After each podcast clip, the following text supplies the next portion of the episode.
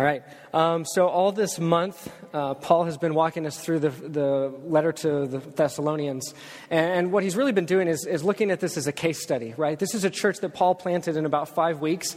And then over time, though, in, in that, just those f- five short weeks, the gospel so impacted this church that it became really this, this church that grew a reputation for being all about the gospel, for caring for the poor, for being generous. And so Paul's been kind of walking us through this, going, okay, how is it that a church that in only five short weeks can make such an impact in its world?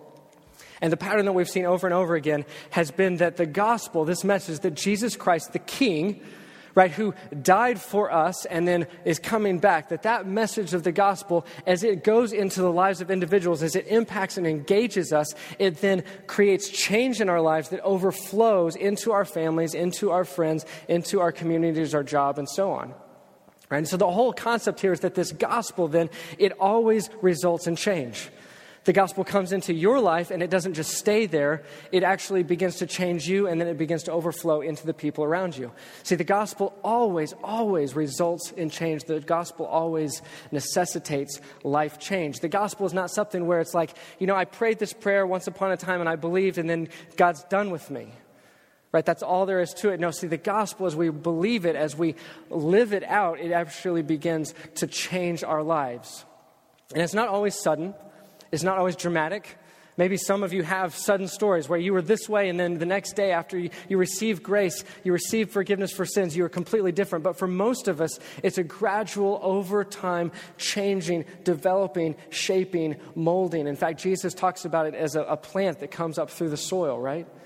You, you don't look at a plant and go, oh, look at it grow. no, you leave and you come back and you're like, oh man, it's grown. Right? See, that change can be imperceptible at times, and yet it is inevitable.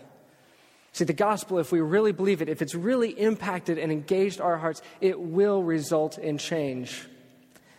And some of you may say, hey, you know what? I've been a Christian for a long time. I don't see a whole lot of change in my life. Okay, here's a couple of ideas for you just to kind of wrestle with, grapple with, okay? Either you've never really received the gospel, you've never really placed your faith in Christ for the forgiveness of sins. That's, that's one option. Or it may be that actually God is doing something in your life and you just don't see it yet. It's so gradual, it's so um, slow, and yet it's inevitable. It, God is changing you, He's molding you, and it may be years later that you look back and go, okay, I see how God was doing this in my life. The very last option that we're not going to get into this morning, I'm just going to throw this out there just to bug you, is that if you. Uh, if, if you have truly received the gospel and now you are fighting God and you are refusing to change, God may take you out. All right? God literally, he, it actually says that. Paul talks about that in one of his other letters that if you are a believer and you are refusing to acknowledge him, you are f- refusing to bring your life into alignment with his reign and authority, then God may take you out. That's just to mess with you, okay? You're going to be worried about that all week now. You can email me, it's okay, all right? But that's not what we're talking about this morning.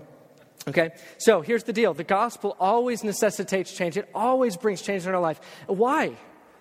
Why? Why does God care about that? I mean, God was just going to save us, right? That's all he was about. He's just going to rescue us. He's going to pull us out of the pit. Why does he care to then change us and make us different? Now, listen to me because this is so key, and this is what the rest of this time is going to hinge on. The reason that God wants to change us, the reason why his gospel always results in life change, is because God loves us too much to leave us the way that he finds us. Did you catch that? God loves you too much to leave you the way that you are. Okay, so Tuesday night, I'm, uh, I'm going home and I get this text from Carrie, and it's like, uh, I think Jude might be sick. Jude is my little one. He's, uh, he's about yay tall. Maybe not, yay tall. And uh, he's going to be two in April, all right? So I'm like, oh man, that's terrible, you know. And I open the door when I get home, and Gabriel's standing there, and Gabriel's great. He's like, hey, life is good. And I look over and I see Carrie, and she has this look of horror on her face. And I'm like, oh my gosh, what's happened, you know? And then I look at her and I realize she is covered in vomit. It's nasty. Aren't you glad you came? See? It's nasty. And she's like, Jude's in the bathroom. And I'm like, he's in the bathroom. Wait, you're not in the bathroom. He's just in the bathroom. You have to know my son Jude, okay? He does not sit still. The idea of him being in the bathroom means he's in the bathroom, or I thought he was, and now he's gone. But she's like, no, he's in the bathroom. I was like, okay. So I go into the bathroom, and there he is. Oh my gosh, it's so pathetic. He's sitting there. he just looks just wiped out, you know, in this little pool of puke. And I'm like, oh, buddy, oh, buddy, you know. Now, I could have said, I love you so much. I love you so much. You know what? I love you just the way that you are. You just, you're good, buddy, you know? No, of course not. I'm like, buddy, oh, I love you. Come here, come here. And I get him and I pick him up and I'm like, oh, I can't believe this is so gross. And then I'm running him upstairs and I'm, I'm putting him in the bathtub, right? I'm cleaning him up, right? Why? Because I love him too much to leave him that way. See, God is not, he, he finds us, and let's face it, we are in our sin and we are broken, and we are messy, and we're nasty, and we're all sitting in our little pools of puke. And God says, I love you too much to leave you that way. I'm not going to do that. See, parents, we get this, right? If you parents, you guys who are not parents yet, you have parents though, and, and you, this is a little insight, okay? See, the reason that we train our kids, the reason that we discipline them isn't because we don't like them, it's because we love them too much to leave them the way that they are. Right? My son is two, right? Or he's going to be two in April. If he didn't grow physically, if this was as big as he got, that would be a problem, wouldn't it? Yes, that would be a problem. Right? There'd be something wrong. We call the doctor. Right? So it's my job as a parent to help train him, not just to grow physically. I can't do anything about that. But I'm going to grow him in maturity. Right? And that's why we train. That's why we discipline. That's why we get onto them. Now, granted, with my, my little one, this is a little bit tricky. Um, he's at that stage where he's adorable. And so every time he starts to, to give me trouble, um, this is the face that I get. Very difficult to train right now, all right? He's starting to become not quite so cute, so it's getting easier. In fact, right now, I could say anything that I wanted, you wouldn't hear it. He's just adorable, right? But see, if I love, see, I'm going to get rid of it, so you'll listen to me. But see, this is what we have to do as parents. We have to train our kids in maturity. And God is the same way with us. He's like, I'm finding you, and now I'm going to make you holy. Okay? I'm going to give you the Holy Spirit, and I'm going to begin this work in you. But let's be clear you start out as spiritual infants. You are babies. And now I'm going to grow you and I'm going to bring you into spiritual maturity. See, God loves us too much to leave us the way that we are. Now, what we try to do, though, is we try to skew that. We try to say, no, no, no, God, see, I'm good like this. And if you really loved me, you'd accept me no matter what. God, you love me enough, it doesn't matter what I do. Do you see the difference? See, our problem isn't that God loves us too little. Our problem is that God loves us too much to leave us this way, when in fact, we'd prefer He left us alone. See, what we want is God on our terms. We, we want a God who knows His place. We want to be able to say, God, you know what? I appreciate you saving me from hell and all of that. That's fantastic. But you know what? I got it from here. And so what we do is we take out and we put him in this little box. We compartmentalize and we say, God, this is your space. This is where the parts of my life that you get to speak to. But then I've got these parts over here. This is off limits for you. Okay? You stay over there. I'm going to deal with this stuff over here. So, God, you get Sunday mornings and you get a little bit of my money and maybe a small group or something like that. But God, over here, all right, I'm going to keep my marriage and my job and my private life and everything else. This stuff is mine. All right? God, you're going to stay over here, and that's as far as you can come. These things are off limits. But here's the problem, guys. When we compartmentalize God like that, when we hold him in this box, when we refuse to let him have access to the rest of our lives, then we are never, never going to experience the kind of life that he wants us to have. let me put it a little bit differently. If we stifle him, if we stunt our own growth like that, then one, we're never going to have the kind of lives that we want to have, really. And we are going to limit, drastically limit, how God can use us in the world. We're not going to have the lives that we want to have. And He's not going to be able to use us the way that He wants to use us. You see, this is Paul's warning to the church at Thessalonica. He says, It's great. You believed, you've responded to the gospel, but if you compartmentalize God, if you put him in this box and you don't let him have access to the rest of your lives, then this is as far as you're going to go. You're not going to experience real fullness of life. We'll talk about that in a second. Let's read together. This is what Paul has to say to the Thessalonians, all right? This is chapter 4. Finally, then, brothers, we ask and urge you in the Lord Jesus that as you receive from us how you ought to walk and to please God, just as you are doing, that you do so more and more.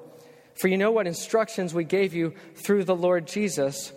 For this is the will of God, your sanctification. Okay, so here's what Paul's saying. He says, Look, I've already told you what to do.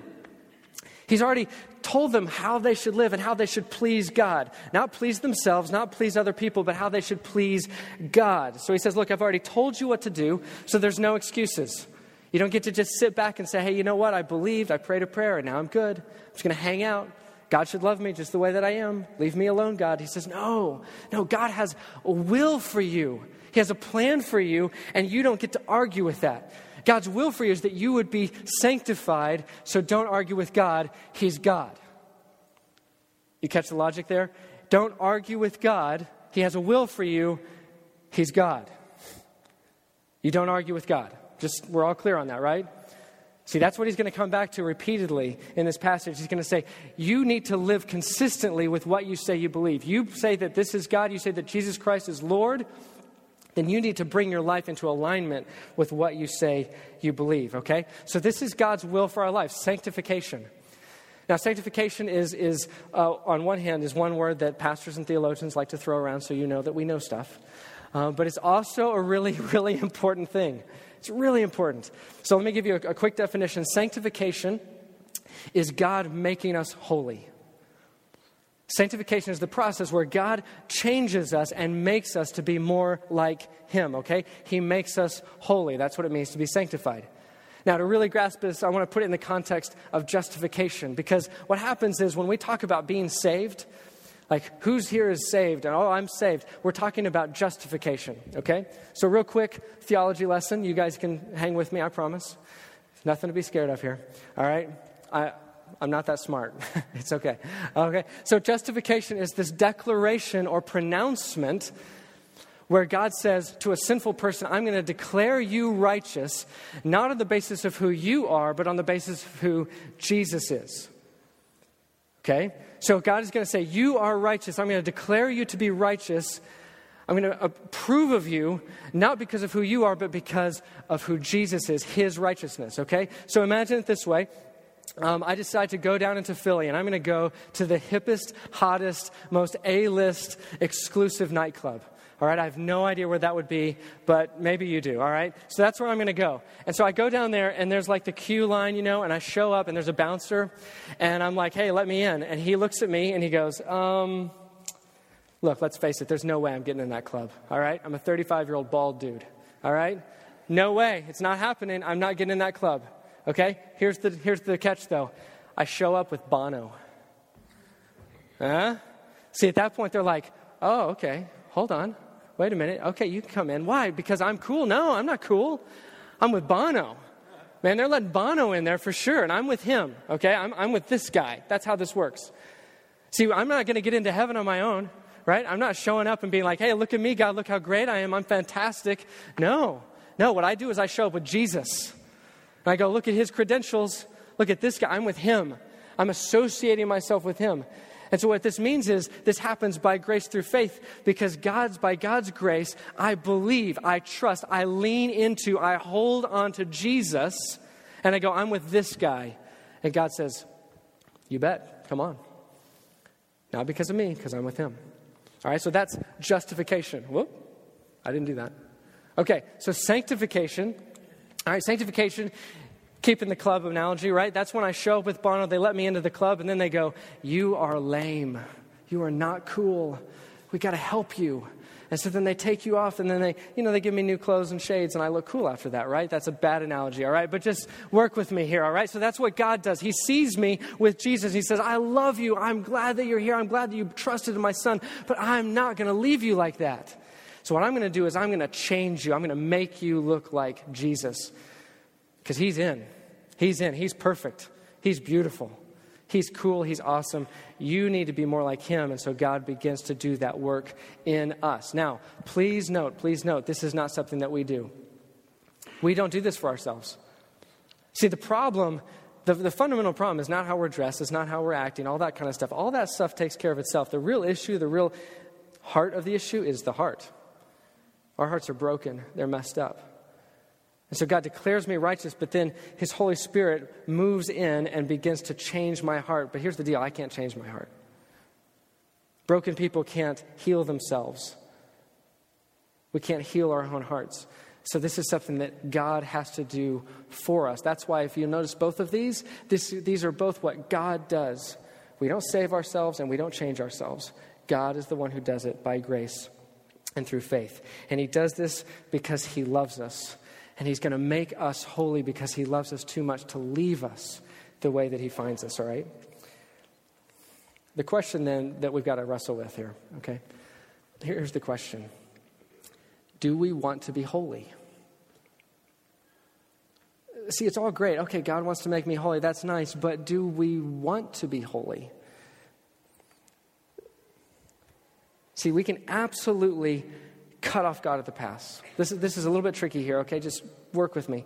Um, this is something that God does in us, but God isn't forcing it on us. And so, if we want to, we can cut God off at the pass and we can say, you know what, I don't really want to do this. I'm not going to align myself with your will. I'm going to rebel against you. In fact, later on in this very letter, Paul is going to say, don't quench the work of the Holy Spirit. In other words, he says, don't stop God from doing the work that he's trying to do in your life. He loves you too much to leave you that way. Let him change you. That's Paul's message to us. He says, You've got to let God do this. God wants to move in, He wants to change you. You've got to let Him do that. Don't stop Him, don't stifle Him. All right, because here's the deal we all love the idea of being saved, don't we? We all love the idea of being rescued and pulled out of that pit. Who here wants to go to hell? No one. No one. But what we're not as excited about is the idea of being holy. And the reason for that is because we have this misconception of what holiness is. The way we think of holiness, it sounds like something only a priest and nobody else could enjoy right? We think that holiness is something that where we have to check out of the world, where we have to quit living life, we have to eat bland food, and we have to watch Touched by an Angel reruns, okay? That's, that's what we think of holiness. And we're like, oh man, that sounds lame. I don't want holiness. Give me anything but that, right? That's the way we think of it, okay? But listen, guys, that's not holiness. Holiness, what did we say? Sanctification, this process of becoming more like holy means that we become more like God. You think being God is lame? Now, I'm not talking about divinity here. I'm talking about the kind of person, the kind of character that God has. God is not lame. Read your Bible.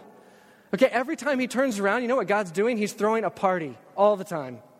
Can't stop that guy. He is a party maniac. Somebody sins, repents, party. End of time, party, all the time. Look at the world around us. Look at all the good things that God has given to us, all the things that we are meant to enjoy, all the good gifts.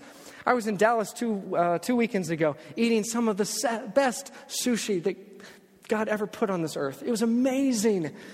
See, God gives us all kinds of good things and He wants to enjoy them. Now, here's what holiness is holiness means living the kind of life, enjoying the kind of life, enjoying all of God's good gifts in such a way without sin. It means enjoying all of God's gifts without perverting them and making them into something that's going to destroy me and destroy other people. You follow me? God wants us to live amazing lives. Look, Jesus did not come so that our lives would be miserable and joyless and eat bland food, okay? That's not what happened. What does he say? Jesus says, I came that they might have life and have it abundantly. He wants us to have lives that are packed with meaning and purpose and satisfaction. That is not lame. Holiness is not lame. Holiness is awesome. It means enjoying life the way that it was meant to be enjoyed, living life the way it was meant to be enjoyed. Holiness is awesome. But it doesn't mean that it's easy. Holiness isn't easy. In fact, it's uncomfortable. It goes against all of our instincts. See, what we do is we want to put God in this box. Remember God in the box over here? But for holiness, it means we've got to let Him out. We've got to bust Him out of there. And we've got to say, okay, come and speak to these areas of my life that, frankly, I don't feel comfortable with.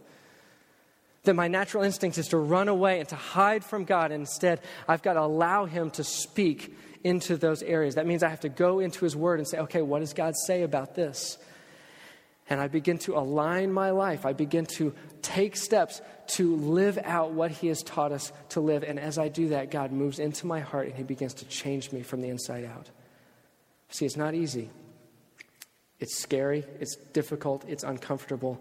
But if we are going to experience the kind of lives that God wants us to have, then we have got to bust Him out of that box and let Him move in to these areas of our lives. And the first area of our life that he wants to take on in this passage, it's not our money, it's not our job, it's not the friends that we have, it's not the movies that we watch, it's none of that stuff. You know where he heads straight to? He's heading straight for our bedrooms. He wants to talk about who we're sleeping with, he wants to talk about sex. Some of you are like, man, I picked the right Sunday morning. Some of you are like, man, I picked the wrong Sunday morning. I understand. Paul left this to me, you know. Um, on Tuesday, he's like, Do you think I could go to this funeral? Could you fill in? And I was like, Yeah, what are you preaching on? He's like, First Thessalonians 4, I got to run. You know, that was it. I'll get him back, all right? So here's the deal. This is what's going to happen. All right, we're going to read this next passage, and this is what God has to say. He says, Look, take me out of this box, and you're going to take me into the most private part of your life that you can imagine. That area of your life that you don't want to talk about, you want to think about, you want to share with anybody else. I want in. I want to talk about it.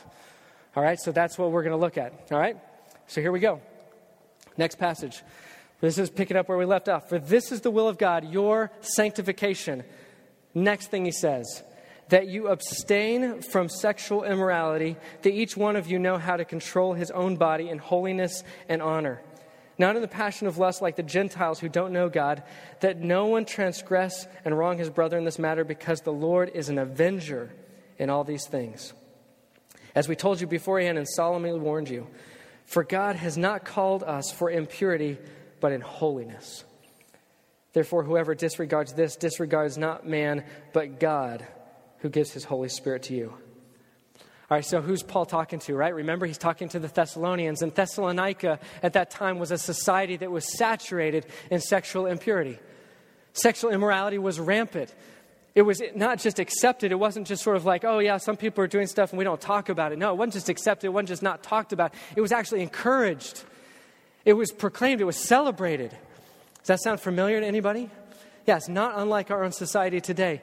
Their whole view was look, if it's something that you enjoy, if it's going to make you happy, then you should go for it. And nothing, nothing should be off limits. And so it wasn't something that they just sort of let slide. Man, it was something that was everywhere, and they were encouraging it. It's very similar to the society that we live in today. As long as it makes you happy, as long as it makes you feel good, then you should do it. You should go for it. Don't let anything hold you back, and don't let anyone tell you otherwise. Now, the only problem with this, of course, that nobody seems to catch on to very quickly, or maybe we know it and we just don't want to believe it, is that that momentary good that makes you feel good, right? That momentary pleasure, that, that momentary happiness, it is so fleeting. And the way that we know this is because we just need more and more and more and more, don't we? I mean, look in our society. If there's any evidence that this whole idea that we just get more and more sex and that's going to make us happy isn't working, just look at or look around. Our appetite is insatiable.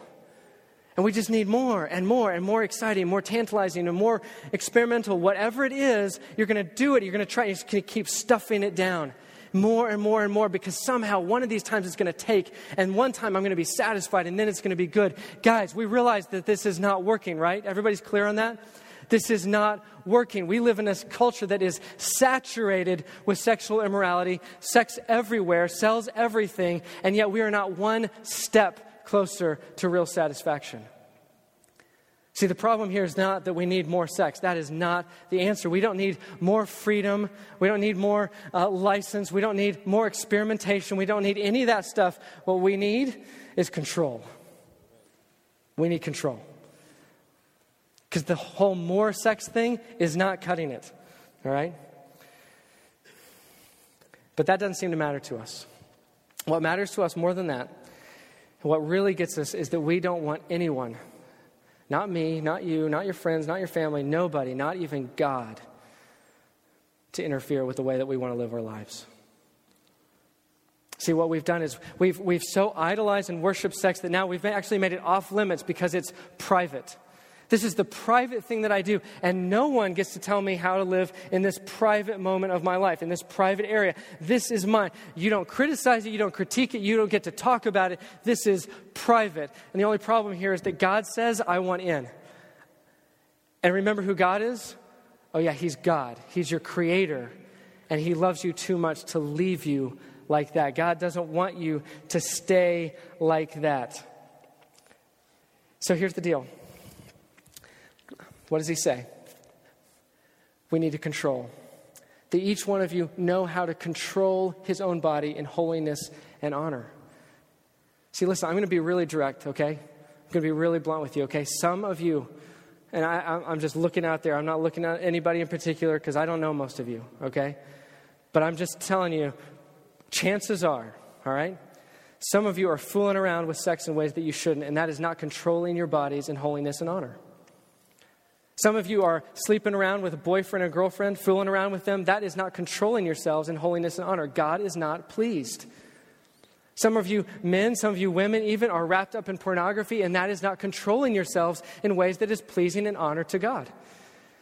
Some of you are experimenting in homosexuality. You're engaging in that. That is not controlling yourselves. Some of you are sleeping with people or cheating on your spouse with someone other than your spouse, whether it's sexual or emotional, whatever's filling up that love tank, right?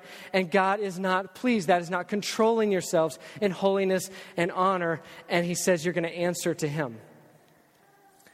Not answer to me. Heavens no. Not answer to anybody at, at GVF. No, no, no. This is what it says. You're going to answer to Jesus. Did you catch that? It says the Lord is an avenger in all these things.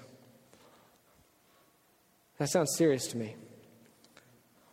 See, we don't like that. Man, we don't like that. We hate that. We hate that. See, the reason is because we've bought into this, this lie that there is a victimless sin, right? See, as long as it's private, as long as it's something I'm doing over here, then nobody else is hurt. That's what we believe. What I do on my computer alone, in my own bedroom, in my own hotel room, or in the back of the car with whoever, whatever's going on here, that's private. It doesn't hurt anybody else. Can I tell you something right now? Victimless sin is a lie from Satan. It's a myth. It doesn't exist. It's like a unicorn, all right? It sounds pretty and we like to have it as a pet. It doesn't exist, all right? Victimless sin, unicorn, doesn't exist. It's a weird analogy, I know. You guys, just making sure you guys are awake. All right? You guys catch that?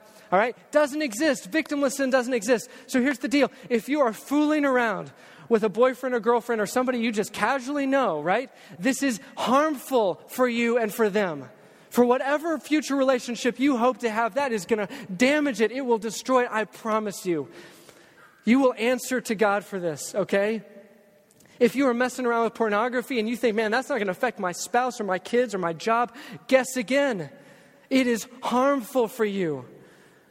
Anything that you are doing outside of a Christian marriage between a man and a woman, that is, that is the place for sex. Anything outside of that, I promise you, it is harmful. It will destroy you and other people. And God says you're going to answer to Him for that. See, and we hate this idea. We hate this idea because it is private and it is none of God's business. How dare He stick His nose in and interfere with the way that I want to live my life? But here's the thing, guys God is not somebody on Facebook asking for access to your photo stream, okay? He is God, He is the Creator, and He loves you too much to leave you where you are. And He loves you too much to destroy yourself or somebody else because you can't control your libido. That's the truth. Now, I, I have to have a little caveat here because this is so crucial. Because here's what's going to happen um, somebody in here is going to leave and say, Well, there goes that church again, you know, talking about how God hates sex and um, they, God just wants to get rid of all of our fun. And uh, listen, listen, that's not what I'm saying, all right? So please, please, please hear me. What did we say earlier? God is not lame. God has given us good and great things, and sex is a gift from God. I am not opposed to sex, okay? I am married with two children. Believe me, not opposed, all right? God is not opposed. This is something that God has given to us, but listen to me, it is dangerous if it is used outside of the proper context. It should come with a warning label. Improper use will result in harm to you and others. Okay? That's the truth. And what God wants is for you to enjoy the freedom and the greatness and the, the joy of sex in its proper context between a man and a woman. And that's the place that He's designed it to be. But anything outside of that, man, it is death it is destruction. And Satan tries to pull us in and say, it's just private. Don't worry about it. It's no big deal. It's not going to touch anybody else. And it's not true. It's not true. It's dangerous.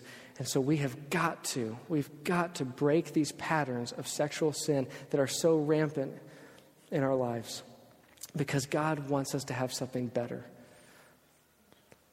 Now, how do, how do we do that? All right? Here's where we're going to end, okay? Go back to verse 8 here, very last one. Says, Therefore, whoever disregards this disregards not man, but God, who gives his Holy Spirit to you. Did you catch that? Again, we don't argue with God, right?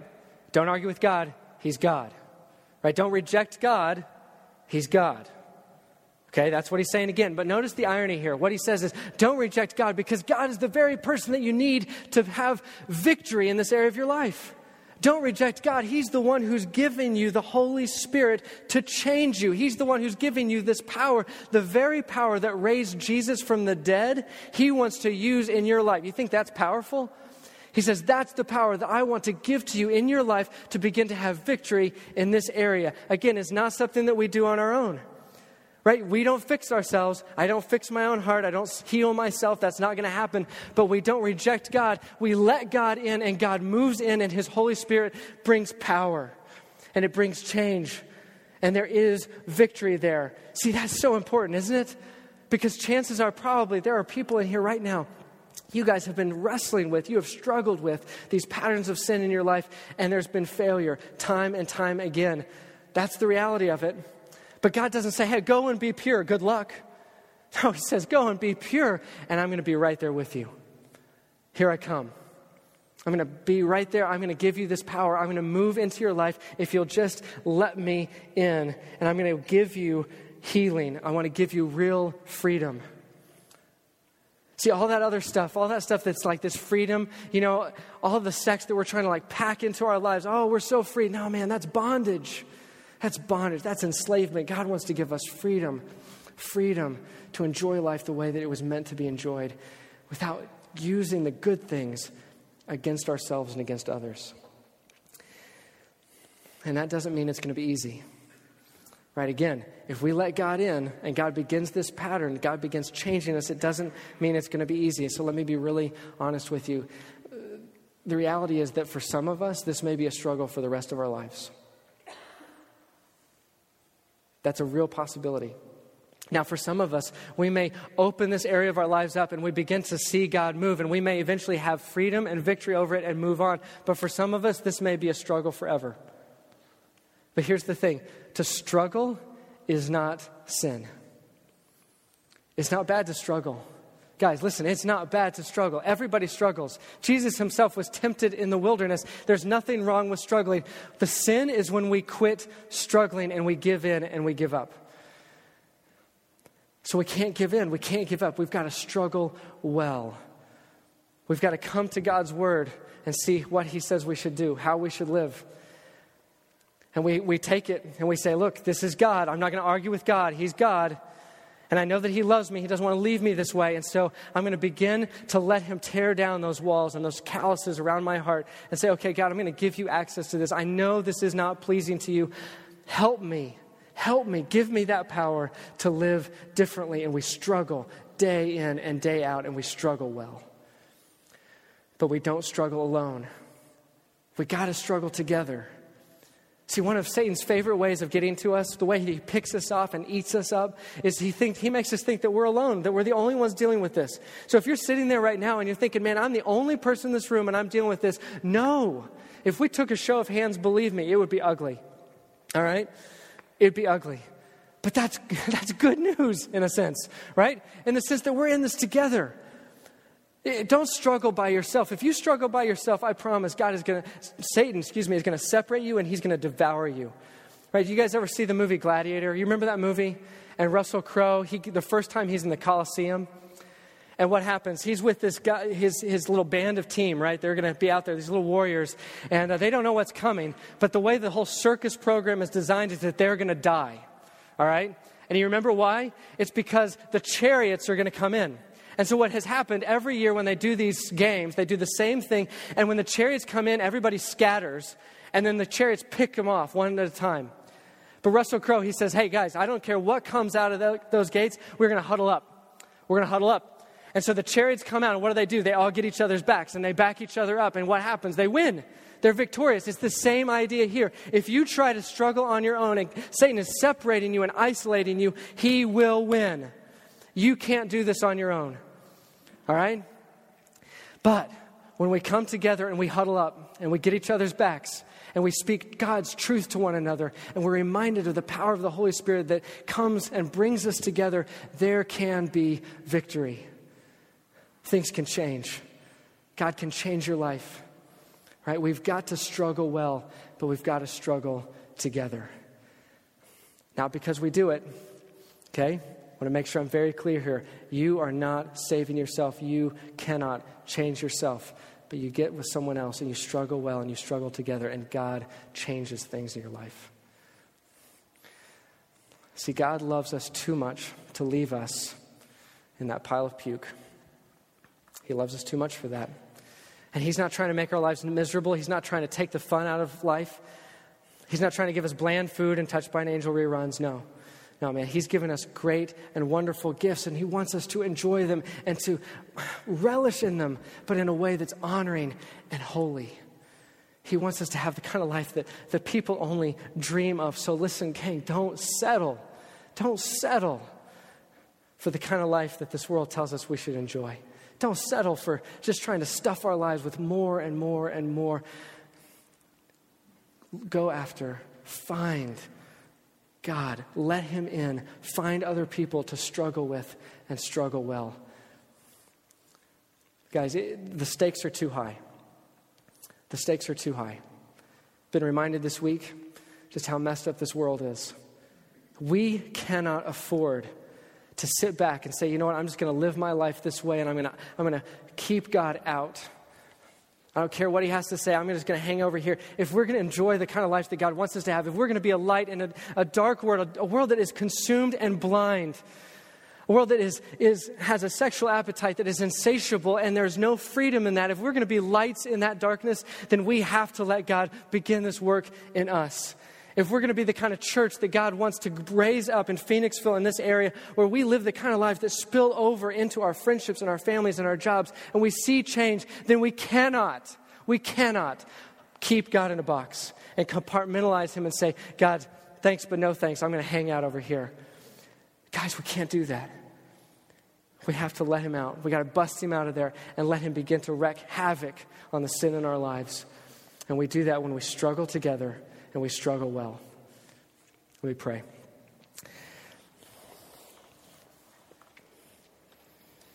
God, there's chances are there's people in here right now, men and women who you love.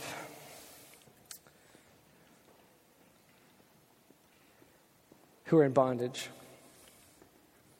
And they wrestle with this every day, and sometimes they win and sometimes they lose. But God, you came that we would have freedom that we be released from enslavement to sin of any kind. It doesn't matter what it is. So, God, I pray right now, as, as we're just spending some quiet moments in prayer, Lord, I pray that, that we would just take a moment just to reflect on ourselves and look at our own hearts, our own lives, and say, okay, God, where am I? Is this something that I've been, I've been fooling myself on? And I keep thinking, oh, I'm going to get, I'm going to win, I'm going to get victorious, but the whole time I'm trying to do it on my own. God, we cannot heal ourselves. We cannot save ourselves. God, if there's anyone who's struggling, I pray that right now, right now, God, that they would begin to sense your Holy Spirit, that you love them immeasurably more than we can imagine. You love us so much that you gave us your Son.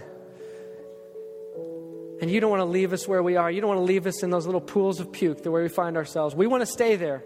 Sometimes it's sick, but we want to stay there. God, drag us out. Pull us out of the mire. Pull us out of the pit. Clean us off. Make us holy so that we can live the kind of lives you want us to live.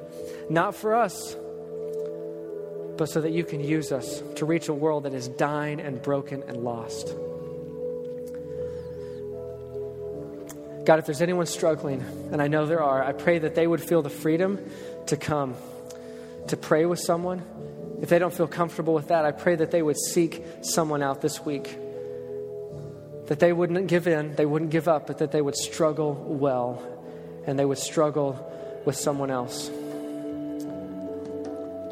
God, if there's someone here who hasn't got anybody to turn to, I, I pray that they would find peace and comfort in you, and that they would come and talk to one of us at the church, talk to Paul, talk to me, and we begin to take steps. God, this is, uh, this is an epidemic. This is the plague of our generation in some ways. But we know you can bring healing. We know you can bring freedom. We ask for that now.